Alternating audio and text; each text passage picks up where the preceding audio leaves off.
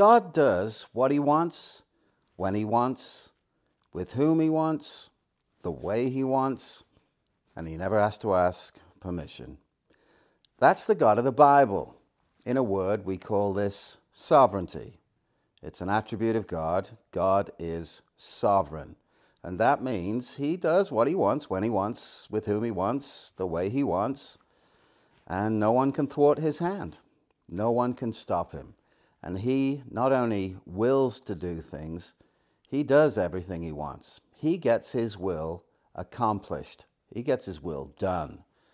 We see so much of this in our Bibles that it's almost on every page. The God of the Bible does what he wants. In the beginning, God. And he created all things, and all things serve him. He has a purpose in all things. He knows the end from the beginning. He declares the end from the beginning.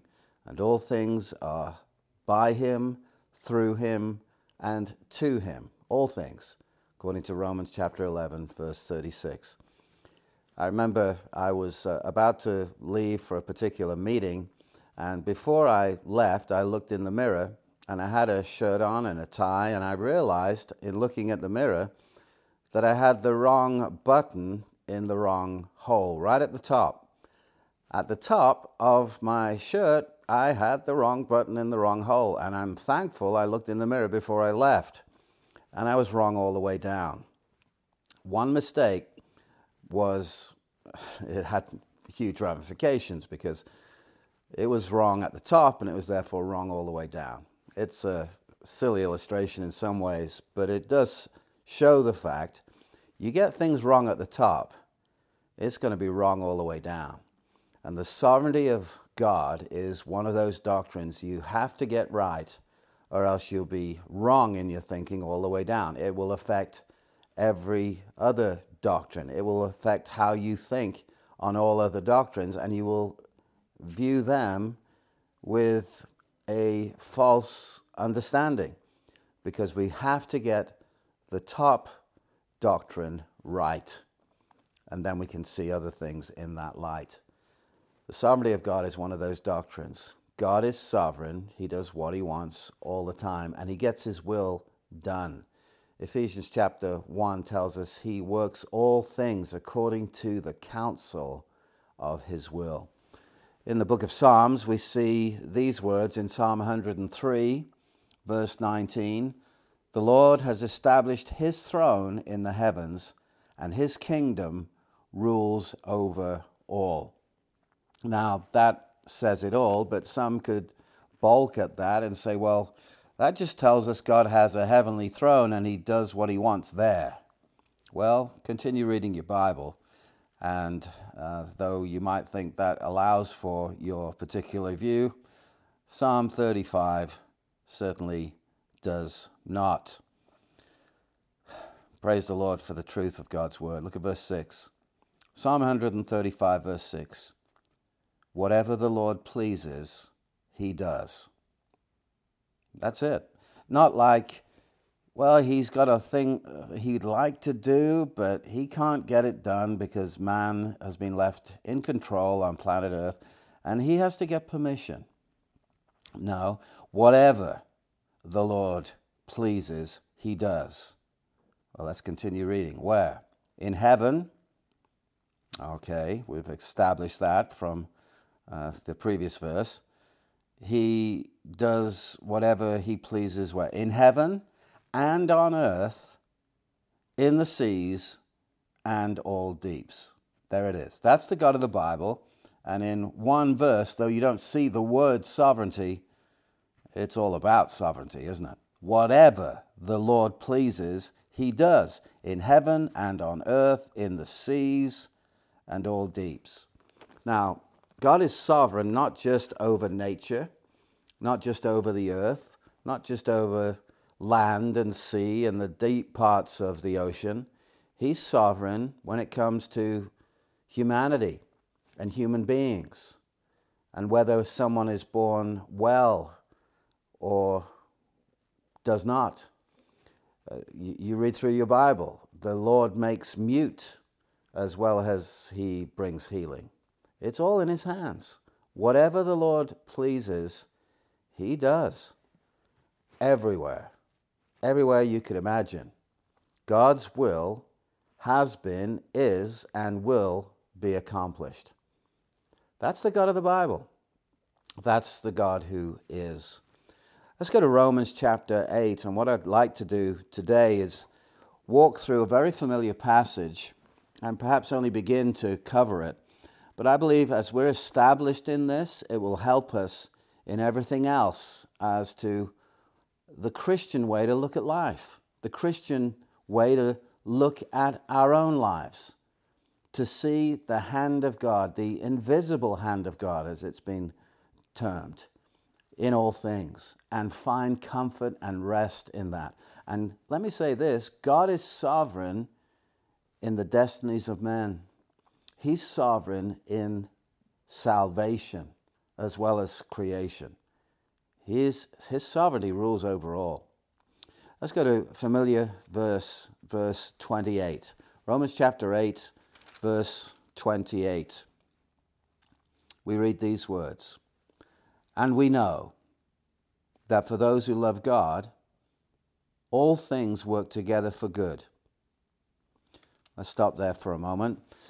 I remember as a, a man just less than about 20 years old in the presence of an older gentleman, and he asked me to quote Romans 8:28. Well, this is one of the verses I knew off by heart, and so I wasn't intimidated by that question. I could answer it, and so I said, "All things work together for good." And he said, "No." I said, "Well, yes, all things work together for good." He said, "I want you to quote Romans 8:28." I said, "That is Romans 8:28." And he says, "No, it's not." I said, "Yes, it is." He said, "Try again." I said, "All things." He said, "No." I said, "Yes." He said, "No." He said, Get your Bible out, John. So I did. I thought, what is the point of this? This is one of those verses I, I know. I know Romans 8:28 He said, Read it. He said, What does it read, John? I said, And we know. He says, Yes, yes, yes, yes, that's right. You didn't say that. You just said all things work together for good. But the Bible verse says, And we know that all things work together for good. And I thought, well, Technically, you're right. But as I thought about it, that is a point, isn't it? We need to know this. There's, there, there's something that we need to know. The knowledge of this is so comforting in the good times and the hard times of life. And this could be true without God ever revealing that it's true. Do you understand what I mean by that? This could be a truth that God keeps as a secret.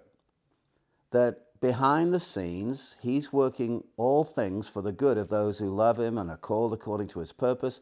That could be a truth that He didn't reveal, but true nonetheless. But God has chosen to reveal this for a purpose. He hasn't revealed this so that we could win debates with people who don't see God's sovereignty. He hasn't revealed this for any other reason than for His glory and for our blessing and for our benefit. God, in His infinite wisdom, thought we need to know this, and He's chosen to reveal it. There's a verse in Deuteronomy chapter 29, verse 29. It reads this way The secret things belong to the Lord our God, but the things revealed belong to us and to our children, that we may keep the words of this covenant. Notice that God has secrets. There are things that He knows that we don't. That's what a secret is something known to someone that is not known to others. And the secret things belong to the Lord our God. God has secrets, and He does not have to reveal every one of His secrets. But when He reveals something, it's no longer a secret, it's now revealed. And when He reveals it, that truth belongs to us. Let me read that verse again Deuteronomy 29, verse 29. The secret things belong to the Lord our God, but the things revealed belong to us. There are things that we should know, and when we know those things, we embrace them, we take hold of them. And Romans 8:28 is one of those verses that through the centuries since it was written under the inspiration of the Holy Spirit, this is a secret of God now revealed and it belongs to us and it's something we should know. So Paul writes and we know. Do you know?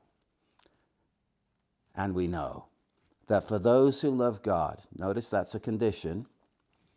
In other words, this is not for everyone. This is for a category of person, not a universal promise, but for those who love God. That's not everyone. For those that love God, the following things are true. And we know that for those who love God, all things work together for good. Now, I'm going to stop there for a moment. What's the context of this? Well, the context is by the Holy Spirit, the Apostle Paul declaring to us two important banner headlines. What I mean by that is blanket statements that we are to know, things that will be of comfort to us. And that's what's happening in Romans chapter 8. It starts with these words There is therefore now no condemnation to those who are in Christ Jesus no condemnation, no judgment for those who are in Christ Jesus. Why? Because of all that's been revealed in the first seven chapters, what God has done for us in the gospel. Through faith in the Lord Jesus Christ, judgment came on the Son of God in our place, and we face no condemnation now, now that we're in Christ Jesus. Therefore, on the basis of all that's been revealed, condemnation is out. It's never going to be the experience of the true Christian. So at the beginning of the chapter, the banner headline in two words would be No Condemnation. As we come to the end of the chapter, in verse uh, 35 and verse 39, we would understand the banner headline would be No Separation. Verse 35 Who can separate us from the love of Christ? Question. And as Paul articulates so well, nothing can. Nothing. Nothing. I'm sure that neither death, nor life, nor angels, nor rulers, nor things present, nor things to come, nor powers, nor height, nor depth, nor anything else in all creation will be able to separate us. Who shall separate us? Verse 35 nothing will be able to separate us, verse 39, from the love of God in Christ Jesus our Lord. Who's the us? As we're going to see, the us is the people of God.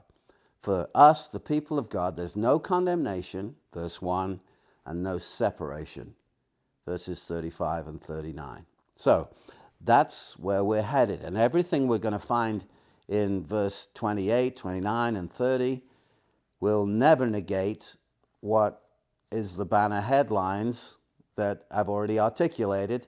There's no condemnation for the, for the person in Christ, and that one will never be separated from the love of God in Christ Jesus our Lord. No, no matter what life hits them with, it won't be able to separate them. No matter what the devil does, what history does, what their family members do, what court proceedings do, what injuries do, what name the thing. Death, life, that covers all events.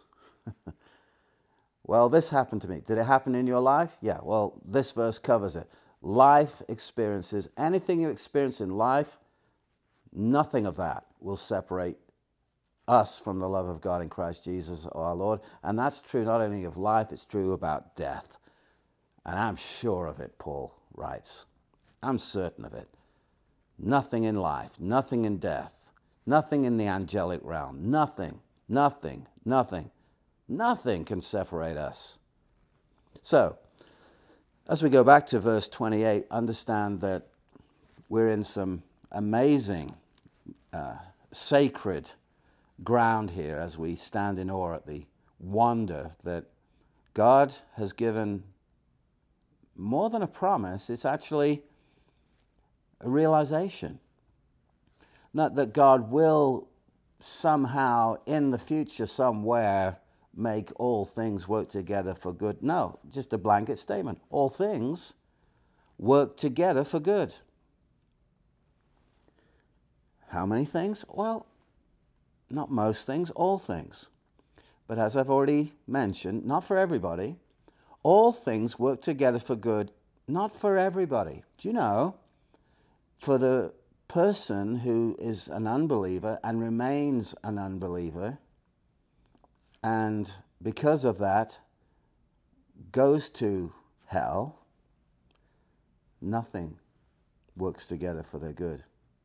Name the positives of life. They had uh, a trip to the Bahamas, they saw Hawaii sunsets, they won the lottery, they name the thing.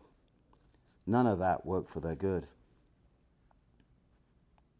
They had this inheritance, they experienced this wonder. Nothing of that worked for their good. In fact, it worked for their judgment. They were given light, they were given sunlight, they were given rain that flowed from the clouds. They were given sustenance, they were given health of some sort at least. They were given sight, many have sight. They were given hearing, they were given all of these benefits, but none of it worked for their good. Nothing. But for those who love God, here's the statement not merely a promise, a statement. All things work together for good. I'm sure you've heard this, but it bears repeating. This does not say all things are good. Some things are evil. Some things are sinful acts. And some sinful acts are perpetrated by sinners against true Christians. But the realization is this all of it is worked together for good. That again shows God's sovereignty. It's not merely that God is the reactor trying to make something happen and eight times out of ten he can bring good out of it. You know, when a bad thing happens, he, he can maybe work it some way that it is helpful to us. No, it's simply a statement. All things work together for good. Only a God who's in charge, who could filter our events in time, who could be Lord of the events in time, who can, get this, choose the events in time could make a statement like that. So that 100% of everything that ever happens to the Christian works for their good. Only a God in charge could ever say that and be true to that. It has sovereignty written all over it. we know. We know. I pray you know. I pray that to the depths of my soul, I know and I can quote that verse to that gentleman. He's now with the Lord. Brother, you were right, and I know it. That for those who love God, all things work together for good. And then we have more of a description of uh, those whom ha- who have this statement about them being true. They love God. What is more said about them? For those they, they, they, love, they love God, for those who are called according to his purpose. This word called is used uh, a number of ways. And here it's talking about the effectual call of God. We're going to see this later on in verse 30, because everyone who's called ends up justified. We'll get to that. But there are two types of call there's the call that is the call of the gospel where the preacher or maybe yourself, you share the gospel with someone, and in that, the person you're talking to hears the gospel call. It's heard by the ear. Maybe it's a Christian book someone is reading, and in that, there's the gospel call. And it's read and seen by the eyes. It's, in other words, the senses are receiving the message of the gospel. They're hearing it, they're seeing it. And in a sense, that is this gospel call. That's one type of calling. But there's a second, and theologians make the distinction between the gospel call and what we call the effectual call. The effectual call of the Holy Spirit, where through the means of the gospel call, God doesn't work without it. God uses means to achieve his ends. The gospel call is evangelism. The gospel call is the preacher crying out, Come to Christ, repent, and be converted. Believe on the Lord Jesus Christ, and you shall be saved. That call goes to everyone. At least that's what should happen, and that's what we pray for. That's what we work for. That men, women, boys, and girls would hear the gospel call. But to be saved and to be justified, come to faith in Christ, the Holy Spirit has to superintend that gospel call with the effectual call. And it's the type of call that always results in someone coming to Christ. Why? Because it is, it is so powerful, it takes out the stony heart and puts in a heart of flesh that now beats to know Christ. And that's what we pray for. That you could call it regeneration. You could call it, as uh, in the terms of Jesus, being born again. Jesus said it this way Unless a man is born again, he cannot see, he cannot enter the kingdom of God. John chapter 3. And so being born again is not something we choose, it's something that is an act of God. They're born from above. That's another good translation of those words, born again. It's regeneration. Jesus, in conversation with Nicodemus, said, You must be born again.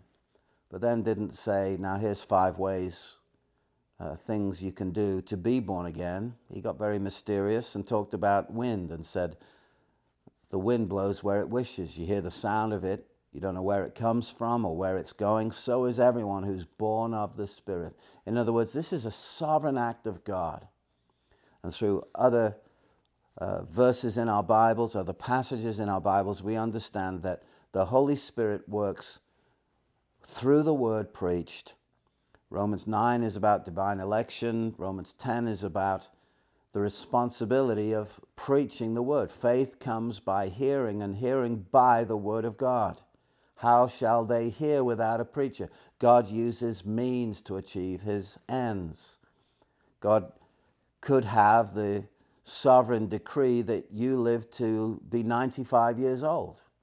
Well, if that's going to happen, uh, one of the means by that is that you get sufficient air along the way, you get sufficient food along the way, you eat you sleep, you drink enough water. All of these are means. So, when we say that God has the destiny ahead of you of you live to be 95 years old, that doesn't mean it's all going to happen without the means. God has decreed the ends and the means. So, back to verse 28, we know that for those who love God, all things work together for good. So that is not just positive things that happen, but sometimes hard and brutal things that happen. And here's the realization even that is working for our good. God is so sovereign. There are things that have happened in my life. I'm sure you can relate. I, I would have said, Lord, I, I don't think I want that. I don't think I could handle that. And Romans 8:28 through the centuries has been used by the Lord to show us I can work even that for your good, my son. My daughter. It's okay. I'm working this for your good. Now, the good is not that we will always win in life in terms of having the, the best of everything. We have the house on the hill. We have uh, riches galore. We have uh, abundant health. You and I know that's not been the experience of the people of God through the centuries, either, uh, either in the Bible or since uh, the New Testament has been compiled. You read Hebrews chapter 11, the great faith chapter, and you read to the end of the chapter. There are things that were great, that were good, and there were things that were hard. People were persecuted. Some were sawn in two, it says. That, that's hard, wouldn't you say? Yeah. But through faith in God, they proved God even through those hard times. And such is the wonder of God's sovereignty. He works all events for our good. For those who are called according to his purpose. Now, that is a verse, of course, in our Bibles, but the flow of thought hasn't stopped at the end of verse 28. What we have in verse 29 and 30 is momentous.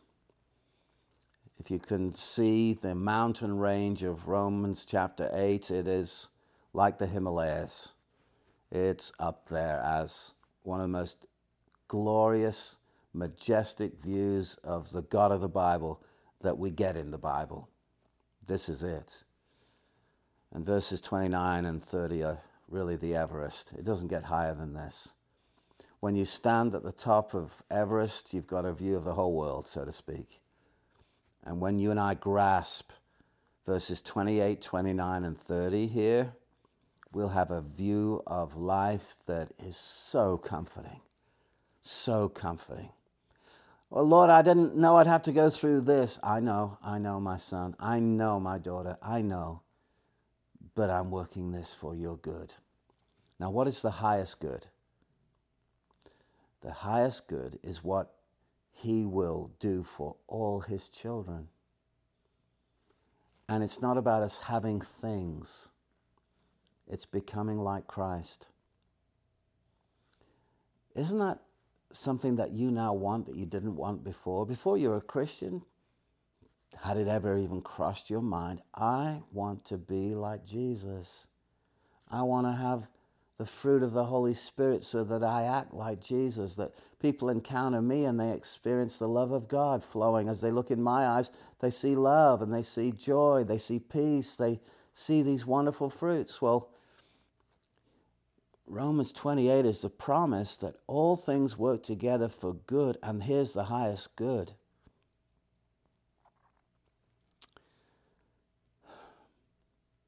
That you be conformed to the image of his Son. That's what we're about to read in verse 29. Isn't that amazing? So, think about your life experience just over the last year, over the last 10 years, Go back to childhood.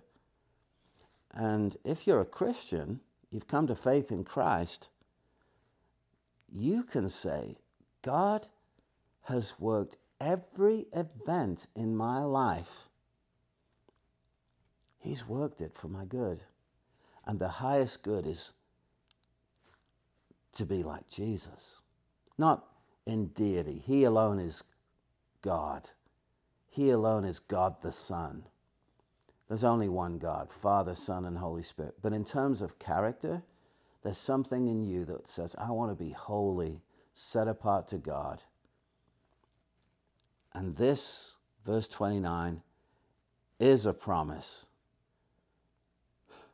You're going to get there. You're going to be just like Him. You're going to be so sanctified that as much as finite creatures can be like God Himself, you'll be like him.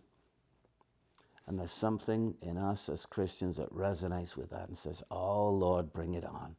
I want to be like Jesus. I don't want to give in to sin. I don't want sin to be a part of me. And one of the things we look forward to is heaven, not only to see Christ, but to never grieve God again by our sin. You're going to get there. Here's why. What Paul does in verse 29 and 30 is lay out the foundation for the roof of verse 28. See verse 28 as the roof on the building. But what supports it are five pillars, so to speak. The five pillars that support verse 28 are found in verses 29 and 30. Here they are foreknowledge, predestination, calling, justification, and glorification. And we're going to see these in stunning reality. Already, we've seen the sovereignty of God. And what we're going to see along the way is that no one is lost along the way. Why? Because for those who love God, those who are called according to his purpose, those who can say all things are working together for good, here's the reason why those things are true. Look at verse 29. 4. Stop there. What he's doing here, what the Holy Spirit through the writing of Paul is telling us here is here's the reason. 4. This is the basis on which verse 28 can be proclaimed and embraced and known. For those whom he foreknew, he also predestined to be conformed to the image of his Son. Now, predestination here is, is, is a biblical word, it's a wonderful word. And some people have the idea, oh, predestination is not about salvation. Look at this. It's to be conformed to the image of his son. It's nothing to do with salvation. Well, first of all, you've got to go to other verses where that can be easily disproven. But even ask the question who gets to be conformed to the image of his son? Do unsaved people? Uh, the answer is no. This is talking about saved people. Saved people the ultimate in their salvation is not merely the forgiveness of sins. That's wonderful. Not merely standing for, before God justified with the righteousness of Christ. As wonderful as, as it is, and as wonderful as that is, the greatest, the ultimate joy in salvation is being conformed to the image of His Son. That's where we're headed and only saved people get there. So that argument, it's salvation. No, that's not what's in view. It's all about salvation. It's the ultimate goal of salvation. And some people then, they look at verse 29, and I know this because this was true of me. Get this, for more than 20 years of my Christian life. I had the idea, perhaps you've heard it, that God predestinates on the basis of foreknowledge. Now, that much is true. There are two different, uh, basically, two different schools of thought. There's the unbiblical and the biblical. and for more than 20 years, I had an unbiblical view of foreknowledge and therefore predestination. I had the wrong button in the wrong hole right at the top, and I was wrong all the way down. I had this view God predestinates on the basis of what he foresees people do. And the idea is this in time, the gospel call will go out, and God, because he's God in eternity, can look and see through the corridor of time who it is who will respond to the gospel positively and say yes to Jesus.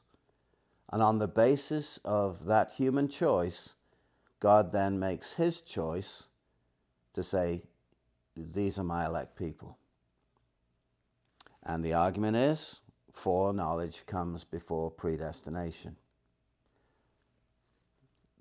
Here's, here's the problem with that. In fact, there's a number of problems with that. As I say, I used to believe that. Sadly, I used to even teach it. I came across some old notes on Romans, and there it was this view. It's called the prescient view of foreknowledge.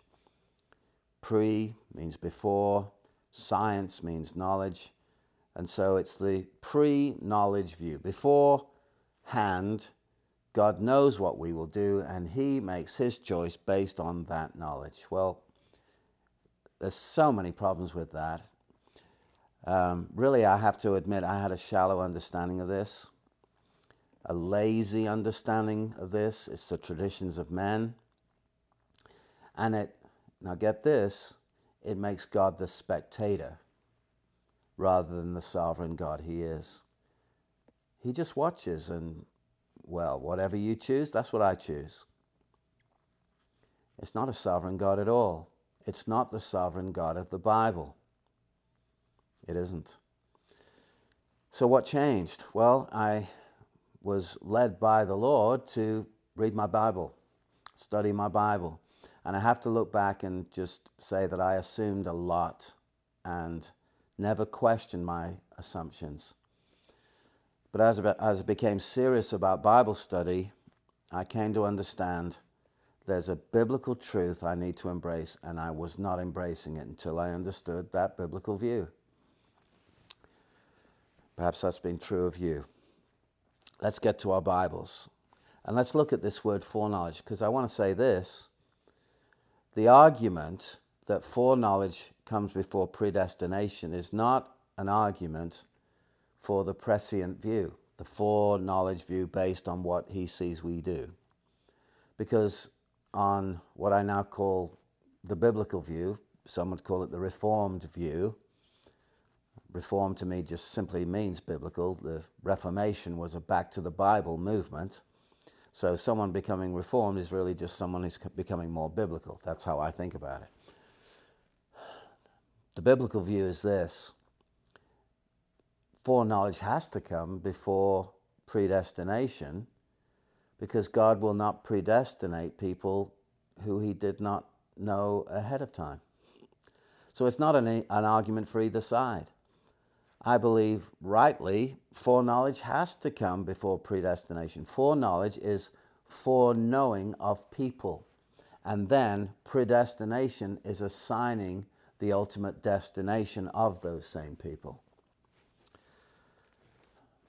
But everything rises and fall on, falls on what foreknowledge means. And I made the assumption, and that's what it is foreknowledge means simply foresight.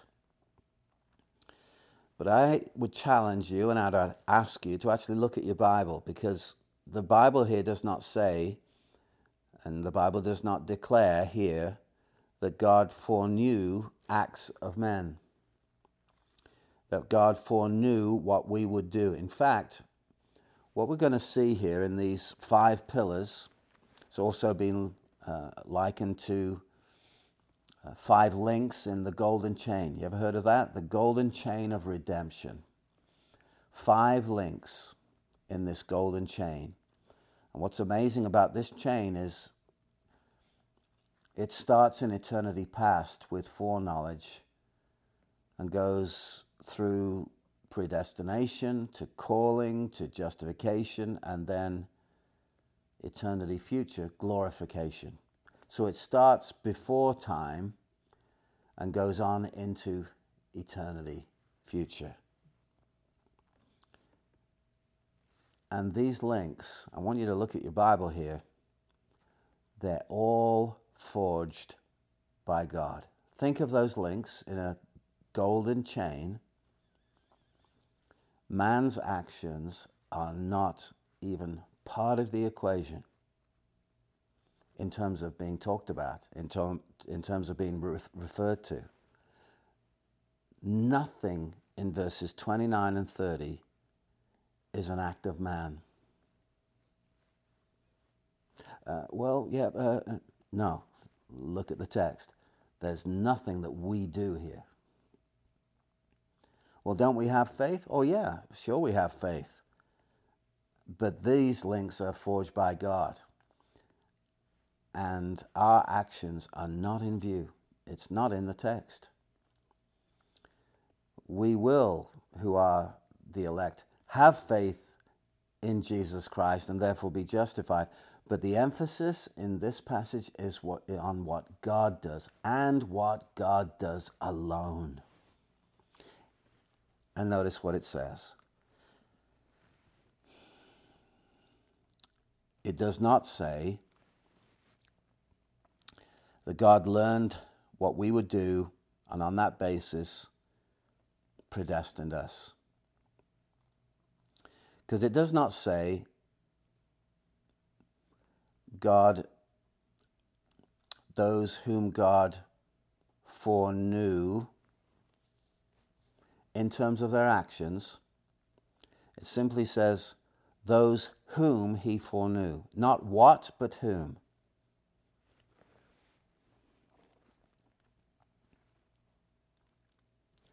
Those whom he foreknew. Who's the he here? It's God the Father. Because later on in the verse he speaks about his son. So the his son refers to someone other than the he who foreknew. Whom he foreknew, he predestined that they would be conformed to his son. So the person in view here is God, God the Father. Those whom, he's talking about people. Now notice this, see if I'm right. He's talking about people rather than the actions of people, like repentance, like faith. No, he's talking about people. Let the text stand for itself. For those whom he foreknew. So, not everybody, but those whom he foreknew, he also predestined to be conformed to the image of his Son, in order that he might be the firstborn among many brothers, and those whom he predestined he also called, and those whom he called he also justified, and those whom he justified he also glorified. It's talking about people, not the actions of people. Those, those, those, those. And notice again, he foreknew. He predestined.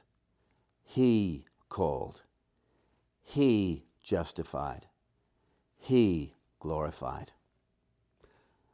That's what I mean. All of these links are forged by God. And notice this no one's lost along the, the, the, the, no one's lost along the way and no one's added along the way but those those, those, those, those. Get this right, and I tell you what, your heart will soar to see the hand of God in salvation. And that is what God wants for us because He has revealed this.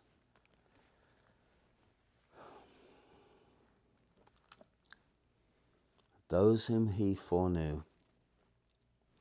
We need to talk about this word foreknowledge. As I say, there are traditions about it, but they don't stand up to scrutiny.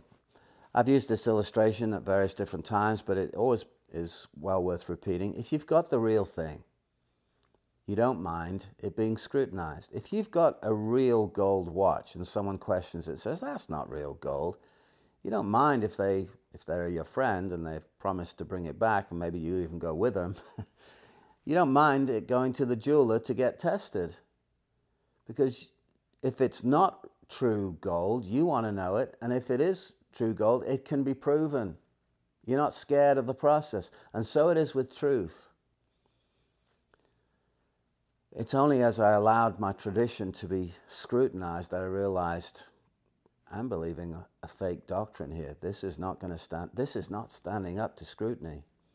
But I tell you what, what I now believe does. This is the golden chain of redemption.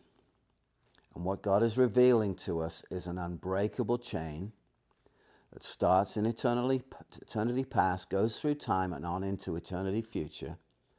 The chain is forged by God Himself and has five unbreakable links.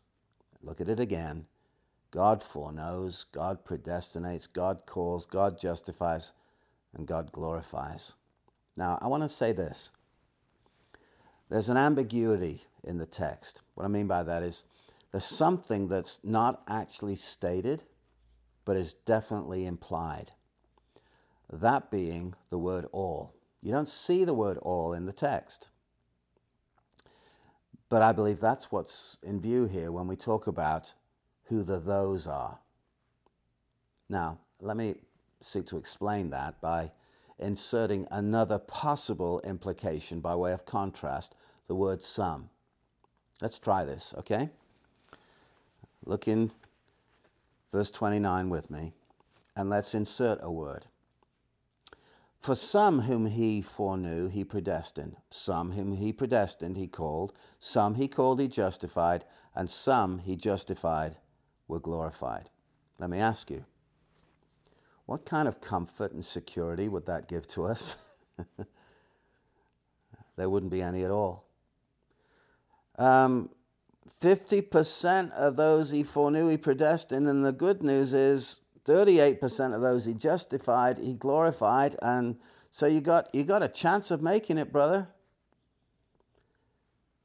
How do we know that the implication of the text is not some, but all? The word all isn't there, but it's, it's either the word all or some, or else language means nothing. I don't believe it could possibly be some. I think if you marched 100 theologians into a room and said, You're not getting out till you tell us what you believe, I think, though they may not agree on a whole lot of things, I think all of them, all of the theologians would say the implication of the text is all. Why? Well, it goes back to what we said at the beginning of this teaching the banner headlines no condemnation and no separation.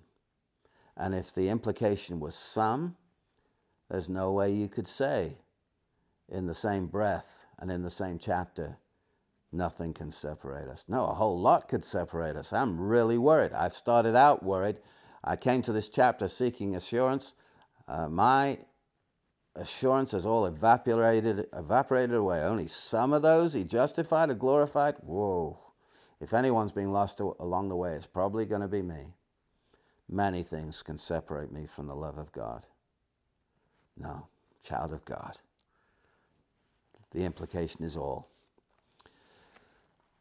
100 out of 100 Bible scholars would all agree that's the implication. All he foreknew, he predestined. All he predestined, he called. All he called, he justified. All he justified, he glorified.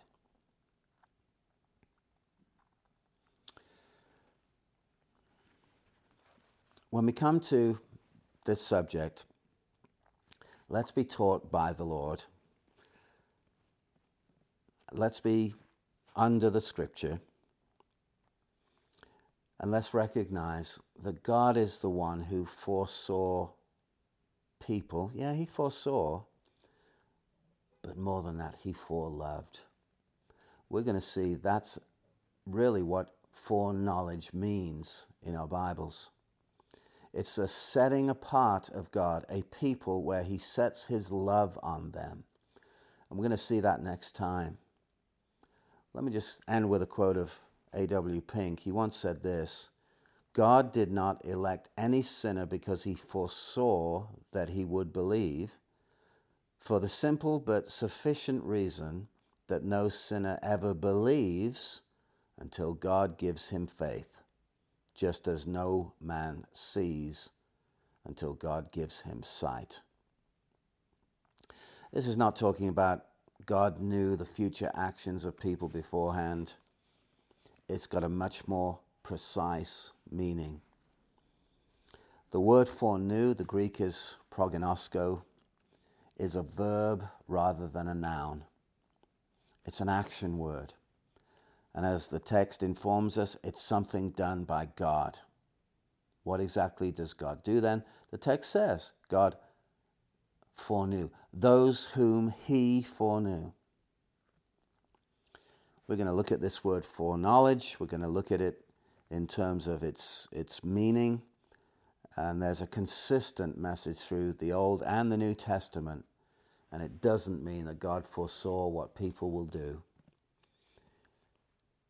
No. God knows all things and He foreknows people. And He sets His love on them. And they become those who love God because they're called according to His purpose and God calls is all things to work together for their good, so that they are conformed to the image of Christ. And so sure is the Apostle Paul, and therefore the Holy Spirit, and has revealed this to us. That glorification is spoken of in the past tense. At the pre time meeting of the Father, Son, and Holy Spirit, the council of the Godhead, they determined who would be saved and who would be glorified to become conformed to the image of Christ. And so sure, so sure are these events that are still future for us that they could have been spoken about as if it's as good as done. Those whom he justified, he also glorified. But I'm not yet glorified. That's right. But if you know you're justified, you will be glorified because no one falls through the cracks. There's more to say, but we'll stop there. Father, thank you for our time together. Thank you for the Lord Jesus. I pray that we would be comforted by this, not merely to know these things through the intellect, but that these things would just burn in our hearts and get into our bloodstream, uh, so to speak, so that we would understand not only is salvation sure because of the perfect work of the perfect Savior, but I can have the assurance that nothing I face today or any day is going to separate me from the love of God, which is in Christ Jesus our Lord. Because God foreknew, predestinated, called, justified and will glorify me. Why he set his love on me, I'll never know. It's his eternal, infinite wisdom. There was certainly nothing in me, nothing in me. What a humbling doctrine. Nothing in me that caused God to show such mercy to me, the rebel. But he did. And I know that because I've come to faith in Christ and I know I'm justified. And I can look backwards in the chain and forward in, in the chain and realize God has wrought and forged all the links in the chain. And that's why salvation is of the Lord and all the glory goes to God in my salvation. Thank you for this truth, Lord. In Jesus' name, amen.